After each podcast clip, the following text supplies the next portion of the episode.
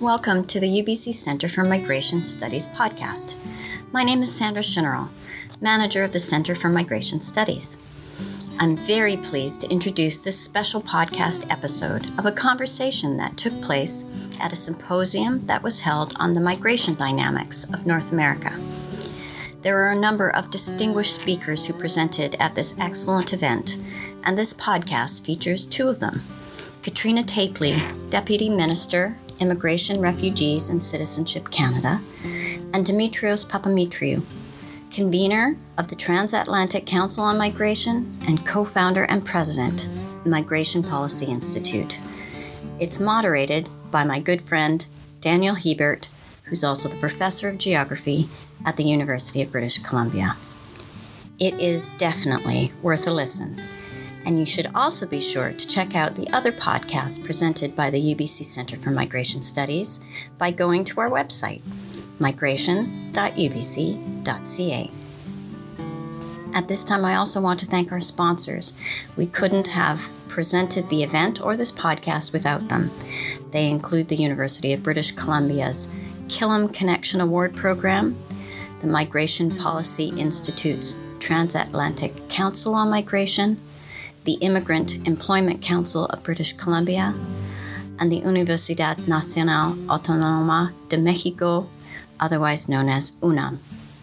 And before we begin, I would like to acknowledge that I am speaking to you today on the traditional, ancestral, and unceded territory of the Musqueam people, and I am grateful for their stewardship of the lands on which I am able to live, work, and play. Thank you for listening really it's going to be an armchair discussion. It'll be a little bit of a different format. Um, what's going to be happening is I get the great privilege of interviewing two of my friends, um, two people who I respect uh, hugely, and two people who have lots and lots of experience and insights on migration issues. I'm going to first introduce Catrina Tapley. Uh, who has had a stellar career in government. She's been all over the place in government. She's worked in uh, areas of, of governance such as uh, fisheries and oceans, um, human resources. Uh, she's been in the Treasury Board, but of course, I know her from her two episodes in uh, what was then called Citizenship and Immigration Canada and is now called uh, Immigration, Refugees, and Citizenship Canada. In the first instance, she was an assistant deputy minister. So when we first came into contact and got to see her really uh, effectively and nimbly handle issues of, of policy and uh, uh, uh with with uh, with great uh, great effectiveness back in the day, and then she took time out, so to speak, from immigration issues and went to the Privy Council office where she was deputy secretary to the cabinet of Canada. So she's met all those people that uh, we we uh, see on television, seen them all up close and personal, but can't tell you anything about it, which is very annoying. Um, and, and then more recently, of course, she's returned to IRCC as deputy minister. So now she's in charge of really the, the, the organization uh, as a whole. Um, and I'll, I'll simply say that what you'll see is that she really understands both the larger context and has a, a crazy, incredible grasp on the details too uh, of what is going on in terms of uh, uh in terms of immigration policy in Canada.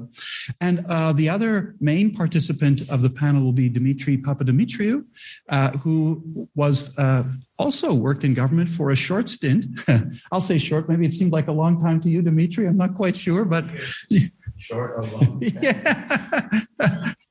but but for the last uh, 20 years has been doing uh, things outside of government and has in particular co-founded the Migration Policy Institute. Has also founded uh, and been the convener of the Transatlantic Council on Migration. But what I really want to say about uh, Dimitri is he is the the king of frank conversations. Uh, so uh, you can probably expect to hear a few things that um, aren't aren't aren't often said uh, in in uh, in meetings. That's one thing I've learned about Dimitri. He's always uh, he's always giving a bit of a surprise. And the other thing I, I, I want you to sort of pay attention to is on the issue of migration, whereas most people see cacophony, see disorganization, somehow Dimitri is able to see a pattern uh, and and be able to sort of squeeze out some insights as to what's really going on underneath all that uh, apparent chaos and so forth. Um, and then also we were joined by Antje Ellermann, who is the, the director of the UBC Center for Migration Studies. And Antje is going to be uh, working with me as the, the moderator, in particular, handling the Slido questions. And that brings me to that tiny little thing at the bottom, www sli.do. That's how you get into the conversation in, in this session. Uh, this session will take about an hour. And what we're going to do is first, I'm going to ask a few questions of the, uh, of, of, of, my, my two um, armchair panelists. Uh, and I'll always start with Catrina and ask a little bit about a Canadian perspective and then get Dimitri to follow up and talk a little bit more uh, about other country perspectives, how Canada's seen, uh, the, these kinds of things. So I'm going to just make the long journey now from here to there uh, and get us started.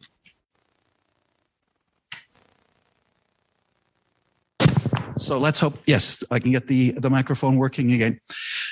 All right. So I want to start us off by looking at three different policy areas, and they kind of track the way this uh, this day is going. The first of the areas I'd like to do is is get a little bit more reflection on the kinds of asylum and protection issues that we were looking at this morning or thinking about this morning. So let's start there. And and Catrina, I'm gonna I'm gonna begin with with you, uh, as I said in each case. And what I'd like to get you to maybe amplify a little bit is uh, Glenn spoke really eloquently about what was going on in the asylum and and and uh, protection space, but what he didn't talk much about, and maybe you could fill us in a little, is you know there's there's a the, the asylum system has been a little bit on pause uh, during the pandemic, and once the once the sort of full impact of the pandemic recedes, it's probably going to resume. Uh, and, and a lot of those people that have been waiting on the other side of the US Canada border uh, will begin to knock on the door again and reassert themselves and their uh, their requests for asylum. So I'm just wondering what kinds of thinking um, you're doing, to the extent you can tell us, what kinds of thinking you're doing around those uh, those issues, how uh, your ministry is preparing a little bit for well, what is seems to me at least to be kind of an inevitable uh, uh, set of things that are going to be happening. Thanks, Dan. Am I good? There. Thanks, Dan. It's uh, it's a little humbling, I have to say, to be sitting here between you and Dimitri Papademetriou this morning, and uh, and trying to offer this perspective. Uh, the two of you truly are are beyond experts in your field. Um, but here, your asylum challenges, and a lot of this got discussed in the previous panel, and so I'll try not to repeat. But from our perspective, you're right. From an irregular migration perspective in the Canadian context, it pales in comparison to what we just talked about. You know, we do not have 950,000 people sitting on our southern border. Uh, we are not looking anywhere close to 5 million Venezuelans anywhere near Canada. So, like I say this with a great deal of humility and respect for those who are dealing with much larger problems than we do uh, I think, at our height in terms of irregular asylum seekers, as opposed to those who claim asylum once they get to Canada or at border crossings or inland, but those who are seeking entry to Canada between ports of entry. I think at our height, I don't think we hit 35,000. And uh, so just a little perspective on the problem. But one of the things that's happened over the last 19 months is we have an agreement with the US. And so for those who are seeking entry between ports of entry, we have been directing them back to the US and uh, have started to meter returns now and uh, and to bring people back through. But that has had an incredibly uh, strong disincentive effect on those seeking to cross irregularly into Canada. And so I do think there is a bit of pent up demand. And once border restrictions continue to ease, and uh, and we'll see what happens with the direct back regime itself. Um, then I do think we're going to see significantly more numbers of asylum seekers uh, try the, the the most famous route is through Roxham Road between New York and Quebec, but it, it, there's also there's not an insignificant number that come through here in British Columbia as well. So it's getting ready to to deal with that, and so it's looking at what have we done in terms of the asylum system to try and be able to to make it work. I think a previous minister coined the phrase, you know, uh, fast, fair, and final. And so we want that system. We want due process around this. And uh, we want to exercise compassion, but we want also to make sure people are afforded due protection under the law. And so those reforms that have happened in the asylum system are really important reforms to have to focus on and what to look at and uh, and I hope they will stand us in good stead as we do this. The other, the flip side of this is maintaining public confidence in the immigration system. We run a big immigration system in this country. It's not just the 401,000 permanent residents that we're focused on this year. It's the 800, 900,000 international students who are in Canada at any given time. It's the million temporary foreign workers who are here, never mind visitors. It's all of those populations. So we run a big, for a country our size, we run a big immigration system. And we run the big immigration system because we have a strong social license to be able to do so.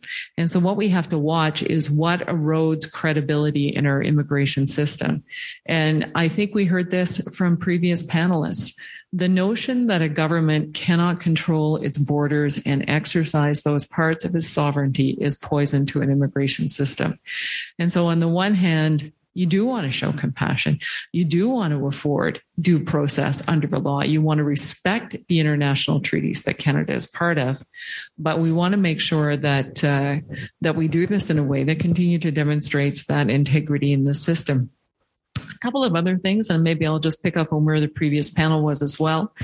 Um, and uh, Glenn, I can't remember if you re- mentioned this, and that's MIRPS. And I'm going to get the acronym wrong. The acronym's in Spanish, but it's the Regional Framework for Protections and Solutions uh, for Forced Displacement. This is Canada's chair year uh, at MIRPS, and it's a it speaks to the power of multilateralism. It speaks to the power of working cooperatively and what we want to focus on and what we want to do so that you're addressing some of the challenges before uh, before they show up at your border. Um, and the last and I'll say and I'll stop and then turn it over to Dimitri too. And that's the importance the importance of working cooperatively, but there are some big initiatives there. There are two the Global Compact on Refugees and the Global Compact on Migration. And this notion under the Global Compact on Refugees of responsibility sharing and solidarity with refugee populations, I think becomes increasingly important.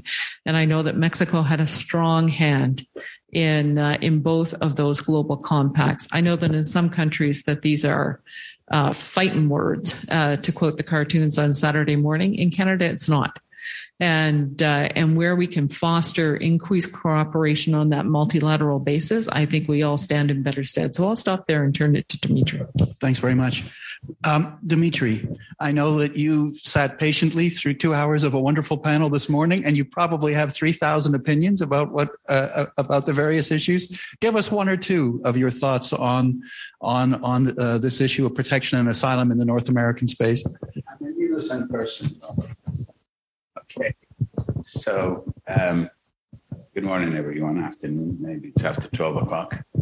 Um, a wonderful panel this morning. Uh, just hold it really close. Hello, hello. Yeah, that's good. Thank you. Um, the advantage of having a panel like the one that we had, or being here on this panel with Dan and Catrina, is that we all know each other so well, that we all, you know, can anticipate what it is that the other person will say. Um, that's also a disadvantage in the sense that it is important for us to move beyond our sort of range of comfort and say some hard things. Um, this fellow um, that I know very well, like a brother. Oh, Frank Sharry used to say 20 some years ago perception is reality. You remember that, Gustavo? How many times we said that? How many times these young men said that? Well, you know, I think it is an irrelevance when you're trying to talk about a million, you know, individuals, unique individuals crossing the border and somehow pointing out that, you know, it's not 2 million. A million is a very large number particularly considering that a few years ago, you know, we had a third of that number.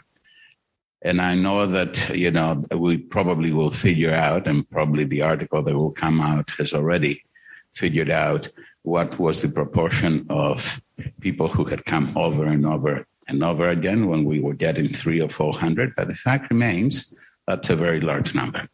And that freaks people out. I'm speaking a social science language here. It freaks people out.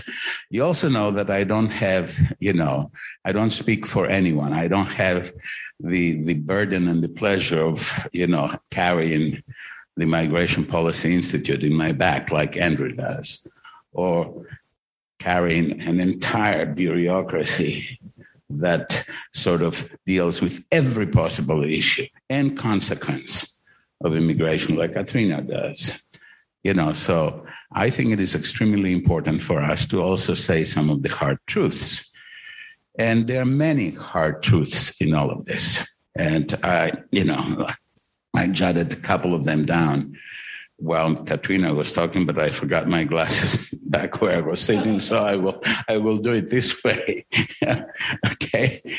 You know, we by nature, particularly us who have been professionals on immigration matters for 30, 40 years, perhaps longer for some of us, um, there is this tendency to basically try to say, well, and if we did a little bit more of this or a little bit more of that, you know, and the implication that the, you know, the listener gets is that if we get them together, three or four or five of them, you know, something will change dramatically. I'm sorry, nothing will change. You know, people are talking about, you know, offering scholarships to would be refugees. We should do this because it is a smart thing to do, but it has nothing to do with managing or controlling unauthorized immigration. Same thing with pathways. We can create more pathways. But we shouldn't allow people to understand that bigger pathways, because they'll never be big enough, bigger pathways would somehow change the facts on the ground. I'm so glad that Catrina talked about so clearly about the responsibility that public servants in Canada and politicians have toward the public that elected them. It's the ultimate test. The ultimate test is the license. The public gives you a license to carry out that function. It expects you to do it in the interest of the broader society, the country. Immigration is a public good, but it has to be managed, to use expressions from the previous panel. It has to be controlled. You can never reduce an entire function like immigration that's so broad that cuts across every possible policy portfolio across any government. Okay, you cannot reduce it to one or two things. Controls, trying to people to stop people at the border is not the answer, but it is part of the answer because the integrity of the system relies very much on being able to do that well also. If you fail in that function, then you will have a failure, a political failure down the road. Now, we live in confusing times because times of big change are always confusing. Nobody has a crystal ball. I did lots of lectures where people asked me to peer around the corner. Yeah, and I give a lecture and and I peer, but I, I don't have a crystal ball. But the fact remains that it is extremely important for us to always be thinking one or two or three steps ahead. This is an essential of immigration or any other complex policy issue, okay? To actually not only see what's in front of you, but going to go into a second order and a third order understanding of the issue. And the most important thing for governments to do, and the most difficult thing for governments to do, is to do many things at the same time and do them well.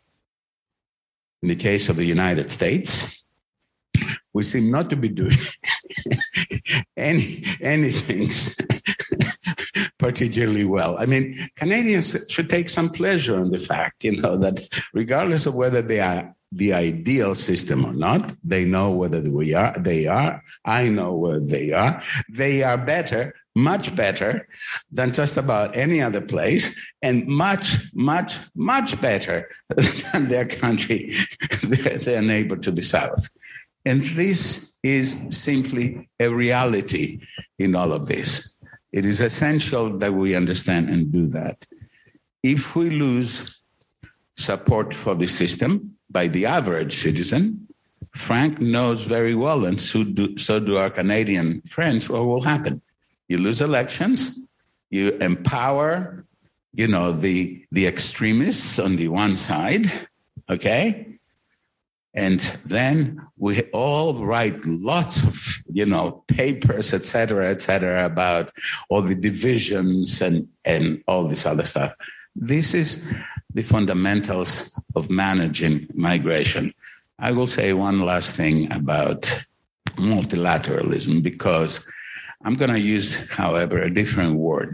Uh, one word, a word that was coined by a, public intellectual of the first order that I, that's a good friend and I work with at the Carnegie Endowment, mini-lateralism.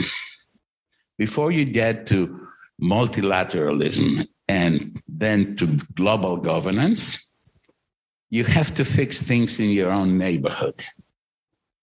So there is an orderly way of solving problems. Work with Mexico, with countries that abut Mexico. In the case, you know, we've been honored to have a representative from, from Australia here, you know, with Indonesia and all of the other countries in the region. It is essential that we first take care and fix things with the people who are our neighbors. Because that is where you can have the greater influence. That's where cooperation can really bear fruit. In the United States, for 15, the last 15 years or so, a lot of the effort, although these are my words, not the words perhaps that the US government would use, uh, was to sort of extend, and I've used them myself, to extend the US southern border to the south border of Mexico. That's fine. It's not good enough. It doesn't buy you much of anything. It is important that we think regionally first, then hemispherically perhaps. And we need Canada in this because Canada can always be th- sort of the north star of you know whether this makes sense or not. Because you know, as policymakers in the United States, been pressure from the left, the center, the you know the, the right, and everything else, we will try just about anything, or we'll make speeches. But if you have Canada as a steady hand in these relationships, you can actually make some real progress over time. It's not going to be solved tomorrow. And, you know, we all know the rest of it. If you have 1.4 million people waiting, you know, in front to, to find their day in an immigration court, you know, who does not understand that the longer somebody stays in a country, and I don't mean five or 10 years, I'm talking about two years, they develop roots in the community the community reacts if you're just going to extract them out five years later and try to remove them. And that brings the number one challenge in the entire immigration system. What do you do with the people who don't qualify for protection? We're all focusing on protection. You want to save the asylum and protection system more broadly? Deal with the people who don't belong And even for that, you need the cooperation of your neighborhoods, of your neighbors. So these are some of the hard truths, and I will be a little easier in the, the remaining of the conversation. hard truths, indeed. Well, um, what I'd like to do in the in the next little bit uh, well, first, before I get to the next little bit, just to remind you about the Slido process. And if questions arise, uh, will be watching uh, the, the monitor she's been given to uh, to make sure that uh, they get relayed uh, to, to the panel. But anyway, I'd like to go and flip from the morning panel to what uh, to, to a bit of anticipation about the afternoon panel. And in the afternoon panel, we're going to be thinking more around the uh, economic side of all this. So we, you know, uh, of, of, course, beyond protection and asylum, there are issues of labor mobility, issues of uh, high skilled mobility, and so forth. Um, I'm, again, I'm going to start with Catrina. Um, from my understanding, at least, Canada seems to be the first out of the gate, basically, in wanting to very quickly resume full on immigration. Uh, most other countries have been hanging back a little bit, have been watching to see what goes uh, on uh, in the uh, uh, in the tail end of the pandemic and uh, in the aftermath of the pandemic. But Canada has made a choice to go right in and ramp up immigration to to the largest historical levels that we've we've ever seen. and I'd like you, if, if you could, Catrina, to reflect a little bit on uh, how that choice came about and and why um, uh, the ministry make, uh, believes it makes sense uh, to get in front of this one compared to other countries, and then secondly, to think a little bit about how the recovery is going to almost certainly unfold unevenly uh, and how how is that going to play out in in policy terms? We're going to see certain regions of Canada probably recover quicker than others. We're going to see uh, unevenness that lurches in time about the recovery and so forth. How, how is that maybe entering into uh, into the mind of of the policy system as well? Sorry, just a simple little question for you. No kidding. Um, so let me start at uh, at the beginning of the pandemic, March 2020. And all governments were faced with the same question, which was shutting your borders. So Canada did. You know, we shut our borders and reasonably hard. But one of the first things that we came to realize is you can't shut your border hard in Canada. Uh, we're not an island. The integrated supply chain we have with the US is incredible and making sure that that supply chain remains open, uh, especially for essential workers in those industries, was key. Uh, the other was unless we wanted to eat frozen strawberries all year long, um, you needed seasonal agricultural workers. Uh, you needed them as essential workers to come in and uh, and work in the food production system that was here. And then the next you went to quickly was the healthcare system. And then all of a sudden you're looking at a system that really continues to focus on immigration. And uh, and the other in 2020 we stumbled a bit on the permanent immigration side. And I have to say it's the great paradox that we work actively, given our responsibilities at the border with the Canada Border Services Agency, to keep the border closed, while at the same time we're running historic immigration levels. It is a bit of a paradox. So this year, when the government set immigration levels for 2021, uh, it decided to double down on immigration and the contribution that immigration makes both to the economy but also to the society and now is the time to do it now is the time to try and secure a bit of a competitive advantage for canada so it went to 401000 for this year it goes up to 421000 by 2023 and uh, and to do it um, we had to break some rules. We had to break some of our conventional thinking on how we would achieve that. And the other was where we pushed collectively to see what the first border reopenings were. And so by November 2020, we had the border reopened for international students. And uh, for students to come in, it's continued to be open for essential workers. For permanent residents, we managed to get the new permanent residents. We managed to get the border open uh, this year in 2021. It's now open for everybody who's double vaccinated, as you all know. Uh, but those were important milestones for the immigration system when needed to come in. And it just reflects the importance, reflects the double down on this. So if other countries are going to keep their borders closed and are going to keep uh, new permanent residents out, then where can, or new foreign students out, then where can Canada take advantage of this? And this is part of a war for talent. I make no apologies for this, and uh, and where we try and push for a competitive advantage against um, against others. We live in fear that the U.S. actually gets its act together on immigration. Um, we benefit tremendously and uh, as a destination country, if somebody's thinking, I want a better life, I want to come to, I want to come to the United States, but damn, I can't get in. Pivot north, my friends, pivot north, right? And, uh, and I'll come back to, and we're pretty unapologetic about that. Um, I, I, do want to acknowledge that that COVID has had a disproportional impact on newcomers to Canada, and the sectors that are hit hardest by the downturn in the economy, by the effects of the pandemic, are sectors that have been most welcoming and easy to access for newcomers to Canada. So, for migrant women in particular, this is a hard sell. And we need to watch this. We need to watch what's happening in the economy. We need to make sure that newcomers are not um, going to continue to be disenfranchised. There is no magic bang when things will come back. It is a gradual recovery. I think at some point, a few years from now, we may all go, oh, yeah, it's kind of over. And, uh, but I think that's going to be a long pathway to get there.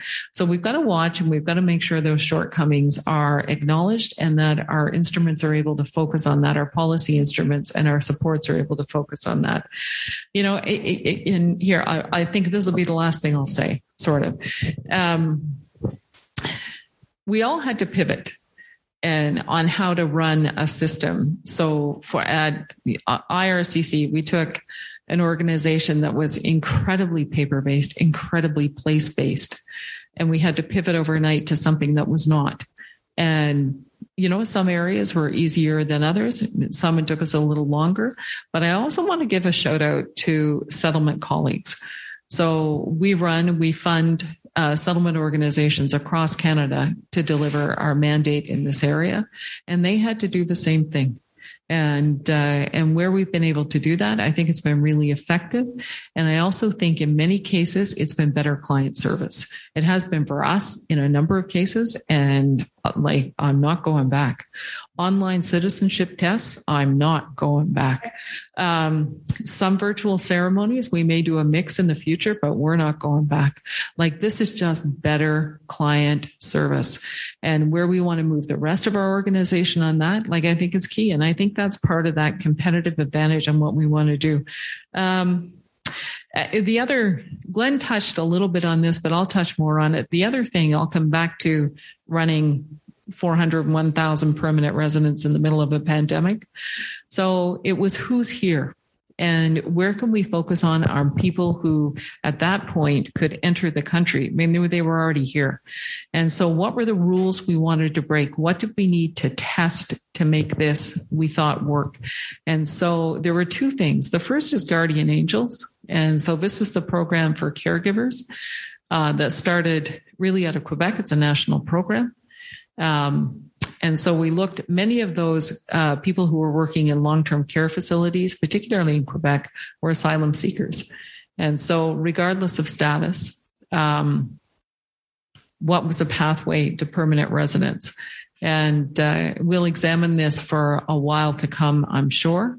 But generally, I think it's been pretty positive. And the second was in our vernacular, TR to PR uh, temporary resident to permanent resident and where you wanted to smooth some of those pathways. And so one focused on an easier pathway for international students. I would argue they do pretty well under the system anyway, but an easier pathway for students, I should say, sorry, students who have graduated, it's okay. And, um, The second is um, um, essential workers. So this is a test, like it's a pilot, and uh, to see how this works. And it included seasonal agricultural workers. It included workers in other essential areas. And what we'll be watching closely of this are what are the outcomes. So, how do people do? Um, what's their mobility like in moving from one job to another? Um, how do they continue to integrate into society and integrate into communities? And these are things, these are lessons for us. And, you know, and I say this with a bit of humility on are these better pathways around essential workers? Are they going to be as good as the pathways that we have talked about for a long time around high skilled workers? And so that's a big question. Anyway, truly, I'll stop. That's that's really great. Thanks so much, Catrina.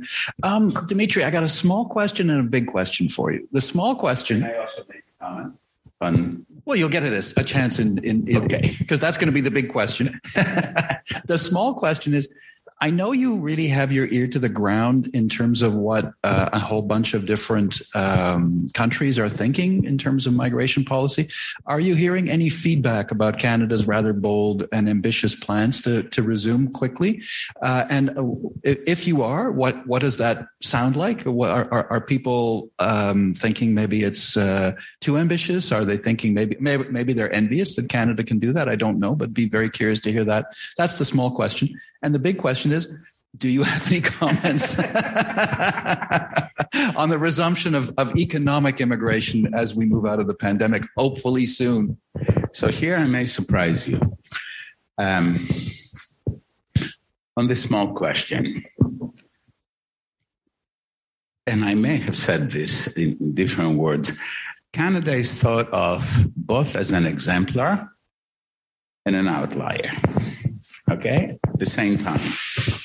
Uh, those countries that think an exemplar, they pick on the one thing that they like about Canada, which is, of course, the high quality immigrants, the point system. That they're struggling, they don't understand it, they don't understand what the mechanics of it are, what kind of effort do you need to put, and how do you start a big program like that.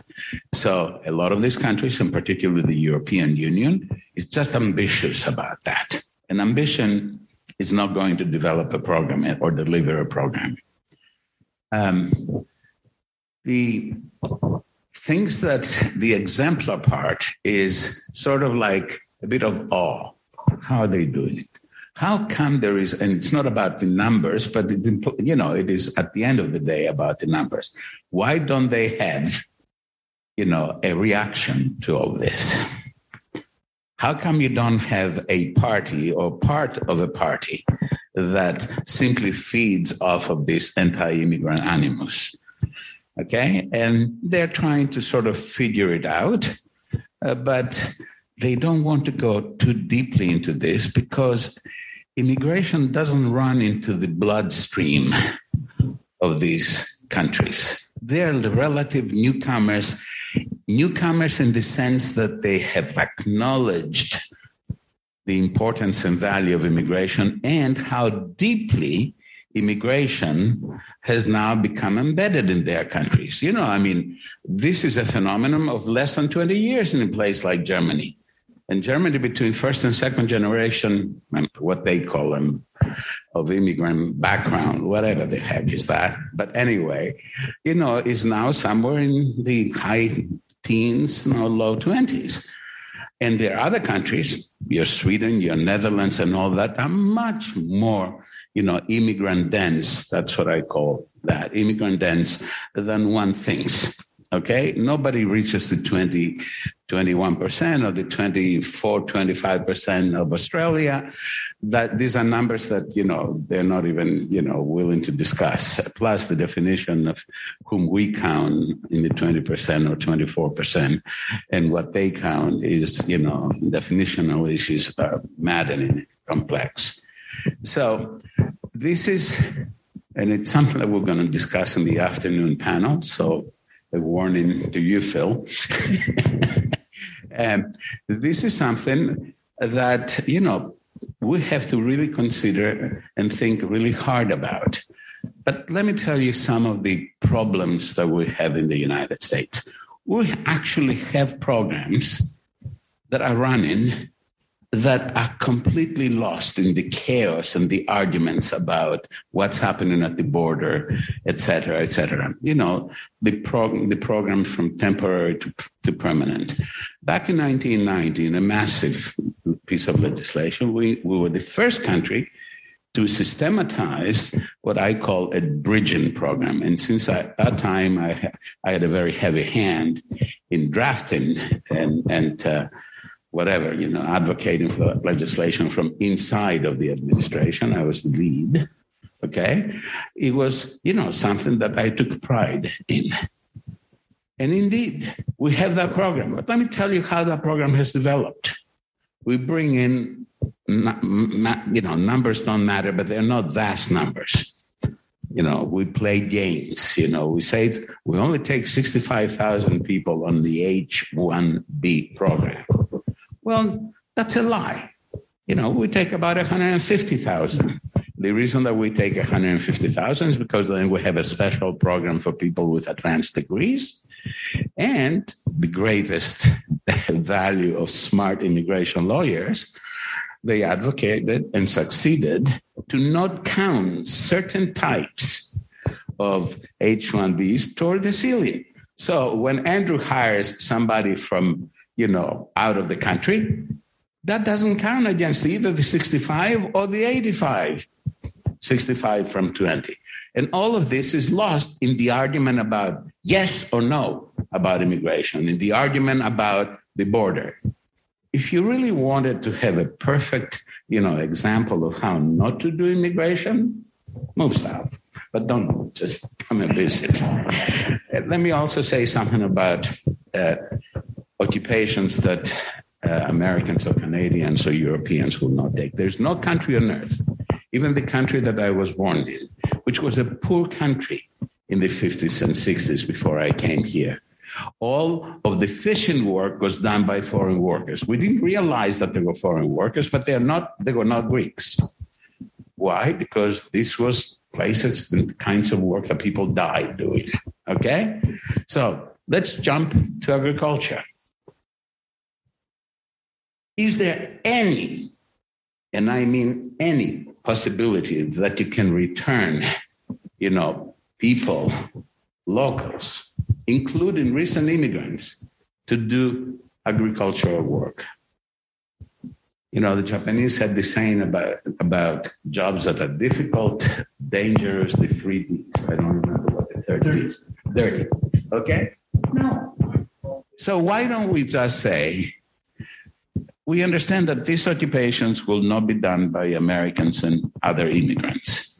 Why don't we develop a system that does logical things, make us feel pretty good about ourselves, protects people, creates opportunities for people who will do these jobs? And why don't we create a five year visa where you can do agricultural work in the United States? If you tie them to a specific employer, there's going to be exploitation. But because the employer pays the costs of the, the initial costs of that, you say, okay, for six months or 12 months, you know, you have to work with this employer. And then if you can show cause, you can create a small, you know, sort of group of people that can judge these things, say, okay, this is exploitative. We're going to sue the hell out of this employer, and you're free to work in agriculture or just a visa that allows you to work in agriculture anywhere. There are solutions to these problems. You know, back in 2007, eight, eight, six, I don't remember, we had a big commission and, you know, the Wilson Center and, and and Andrew was part of this, and he's the head of the Wilson Center was a very famous uh, uh, former Congressman Hamilton. And we had people from the administration and Kennedy, all of these names, and you know some smart people. And we wrote a massive report. All of the things that everybody could possibly think about doing on immigration is there. All of these transitional visas, you know, sort of liberate people from this either or reintroduce something that tightened the borders created, which is people who wanted to go back and forth were forced, they were locked in because of policy decisions that we made. You know, Carlos was talking about unintended consequences, and I always hate that expression and had arguments with my friends in the academy. Why? Because I testified before Congress and I said, you know, if you do this, going to force people to make a choice. So it's not really unintended, it's you don't want to listen to what is, what is going to happen. So all of these things are important if we're going to build a better system in the United States we're going to have to basically, you know, tell the truth about many of these things. Thank you.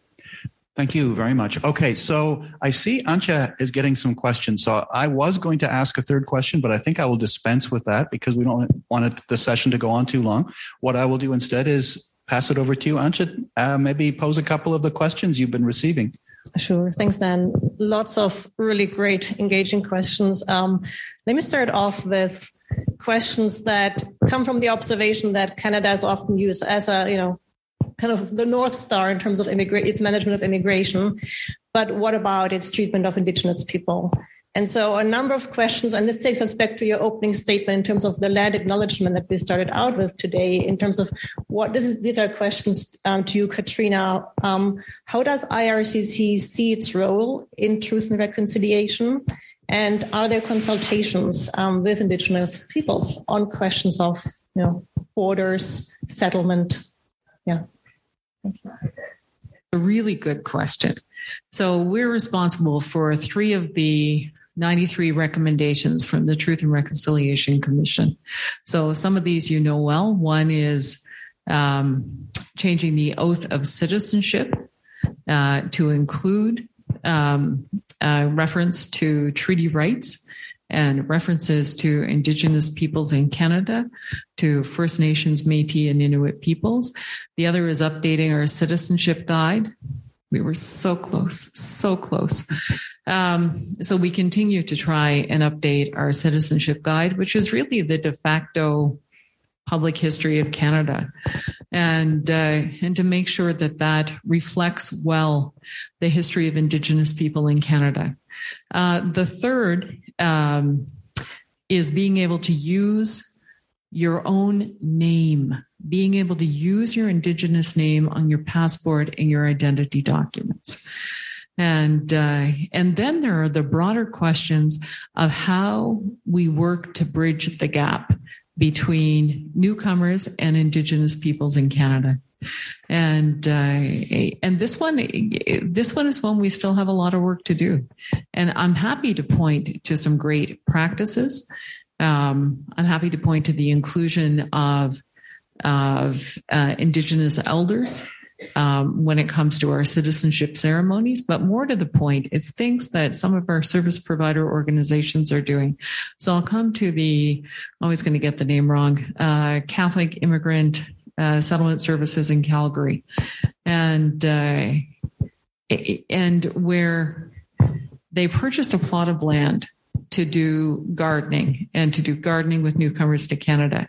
But they did it in a way where they brought in um, uh, in local indigenous people to talk about the relationship between indigenous people and the land and how important that was and the connection that forms between those two communities. The more specific question was do we consult? Absolutely. Um, we consult with indigenous peoples uh, when we set our levels plan. Uh, with organizations and certainly on border issues. And uh, as you can imagine, sometimes those are contentious. And uh, on things even like proof of vaccine credential and uh, and where we go from there. You know, could we do better? Absolutely. And uh, and I think this is where you know, as an organization, we want to foster on this. The other, and then I'll just you know make a plea as an employer. Um, you know, it's an organization. IRCC is an organization of about ten thousand people and uh, we have strong representation from uh, racialized communities. We do not have strong representation from Indigenous communities, from Indigenous peoples inside of our workforce.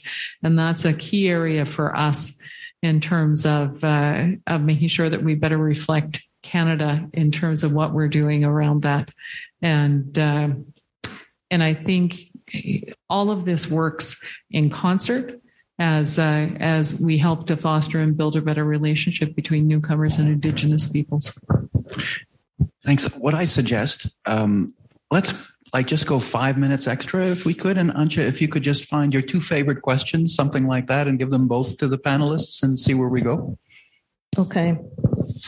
So one question that we didn't get to address this morning is the question of, of, of Afghanistan and um, a question for you, um, Catrina, to speak on plans of the Canadian government for Afghan refugees and pr- questions of prioritization. And maybe Dimitri speak briefly on kind of your assessment so far on the Biden's um, handling of refugee resettlement and their plans. So that's the first question, um, Afghani refu- Afghan refugees.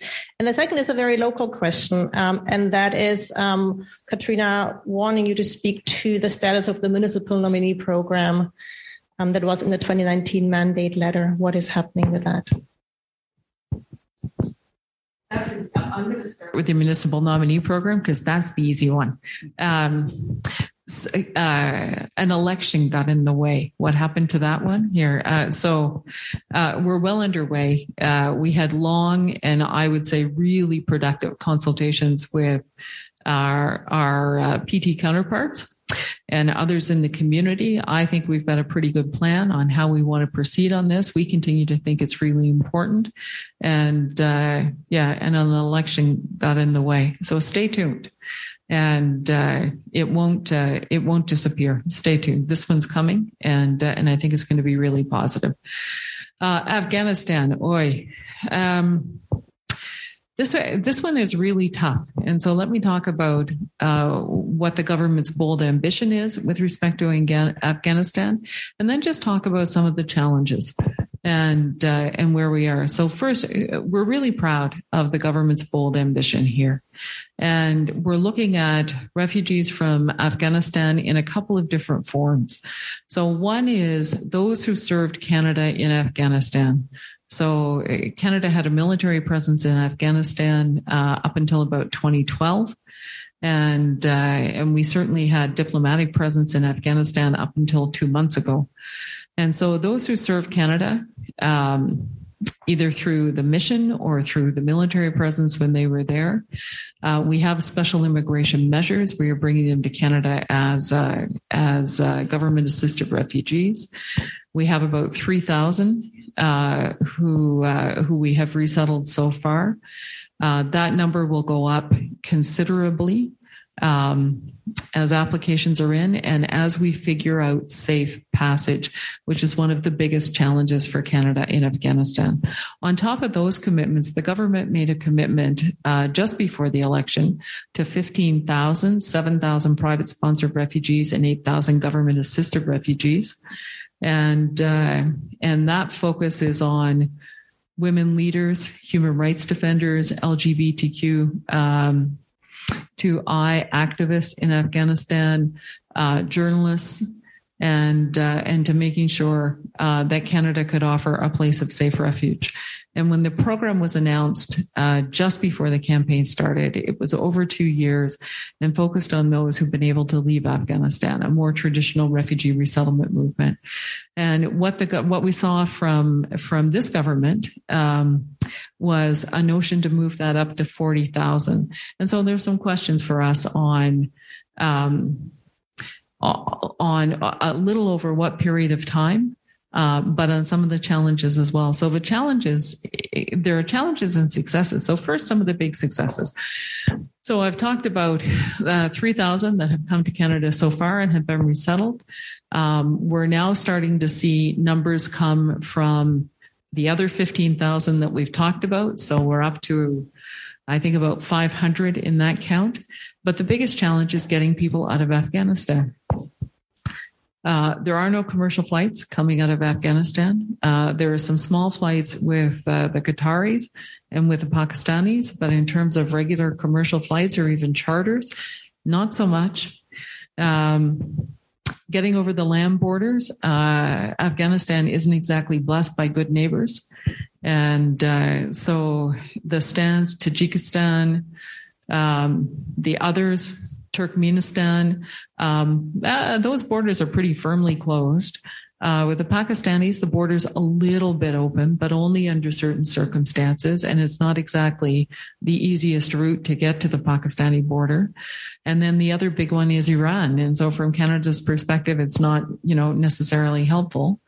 And uh, so the challenge remains getting people safely out of Afghanistan, that safe passage out of Afghanistan, which is why we were happy to cooperate with our uh, American colleagues who had bigger capacity during the airlift out of Afghanistan in the last days than we did, much bigger, like by a factor of 100, um, than we did to get people out of the country. And so they said to us, okay, if we can move out people and hold them in a third country, can you resettle? And we said, okay, if you can do that, we can resettle. So here are our criteria. Here's what we want to look at. I'll come back to the same list. Human rights defenders, women leaders, LGBTQI activists, right? It's the same list I just talked about. And so using the US as a resettlement partner and, uh, and being able to resettle well from third countries. So, in other words, we can do security screening, we can do biometrics, we can do medicals, we can operate this in a very safe and effective way and offer protection. And I think that's really important. So, we've been looking at some non traditional resettlement partners that way. The government of the United States would be one, NATO might be another, uh, but also working with um, human rights defender organizations, protectdefenders.eu, and I'm going to forget the name of the other. And I've morphed them into one in my head. I call them Protect and Defend. But these are really credible organizations, resettlement organizations that deal with the type of situation we're talking about in Afghanistan and bending our rules. I can't remember who said it about the slavish following of rules that were set on refugees in like 1947. So working with these groups on getting people out of Afghanistan directly and bringing them here. And we will continue to work with our more traditional partners, with UNHCR, of course. Um, but those are the big those are the big issues uh, around Afghanistan. And then finally, I'd be remiss if I didn't talk about our capacity to resettle well, and uh, and the strains in the system when it comes to resettling folks. And the toughest one, uh, uh, like I sit here in British Columbia and say this in Vancouver, the toughest one is housing. You all know that. And uh, and so with larger families coming out of Afghanistan, finding affordable housing for a family of eight, good luck. And so for our settlement organizations, our, our refugee assistance provider organizations, this is key, being able to do that and being able to do it well. So it does no good to sort of dump 40,000 refugees inside of Canada in a month um, and not be able to resettle them properly and not to make sure that they have the best possible chance of success in their new country. That's the other challenge. I'll turn it over to Dimitri. No, I, I, I only want to actually uh, say something that's uh, quite positive. Um, because the United States, of course, was had such a vast presence and for so long in Afghanistan, Afghan refugees and parolees, you know, uh, for the rest of the audience, the United States decided just the last few days that people who are paroled into the country, the Afghans who are paroled into the country, will have access to the same refugee benefits as regular refugees. So they have friends in high places. So it's not about civil society just mobilizing, it is you know, all these people who have served in the military, all of these gigantic organizations that were that had such a heavy presence over there, et cetera, et cetera. And a lot of these people are already speaking English and have some sort of connection with what the West might look like. But this does not mean so Biden and the administration may actually have a win for something that was a complete chaotic situation. But what we need to really think much harder about is money. Now, the United States is in the business of printing money now. There's, you know, they have a big printing machine and they print in trillions. They better share some of that with cities and with, you know, sort of regional governments and with state governments and all that, because this is not going to be inexpensive. And yes, by having communities and individuals sponsor, that's a, a, newcomers. It's a smart way to sort of create a better environment for them. But guess what? After a very little time, the costs get socialized. The government will have to pick up this thing. So if you're going to bring the numbers that I think at the end of the day are likely to come to the United States, you better make sure that there is some sort of a per head, you know, something, in other words, that the, you know, states and localities will be able to access. And don't create blockages in that particular system. Thank you so much. Uh, thank you, audience, for being patient. But can we please just give a great round of thanks to both Catrina and Dimitri?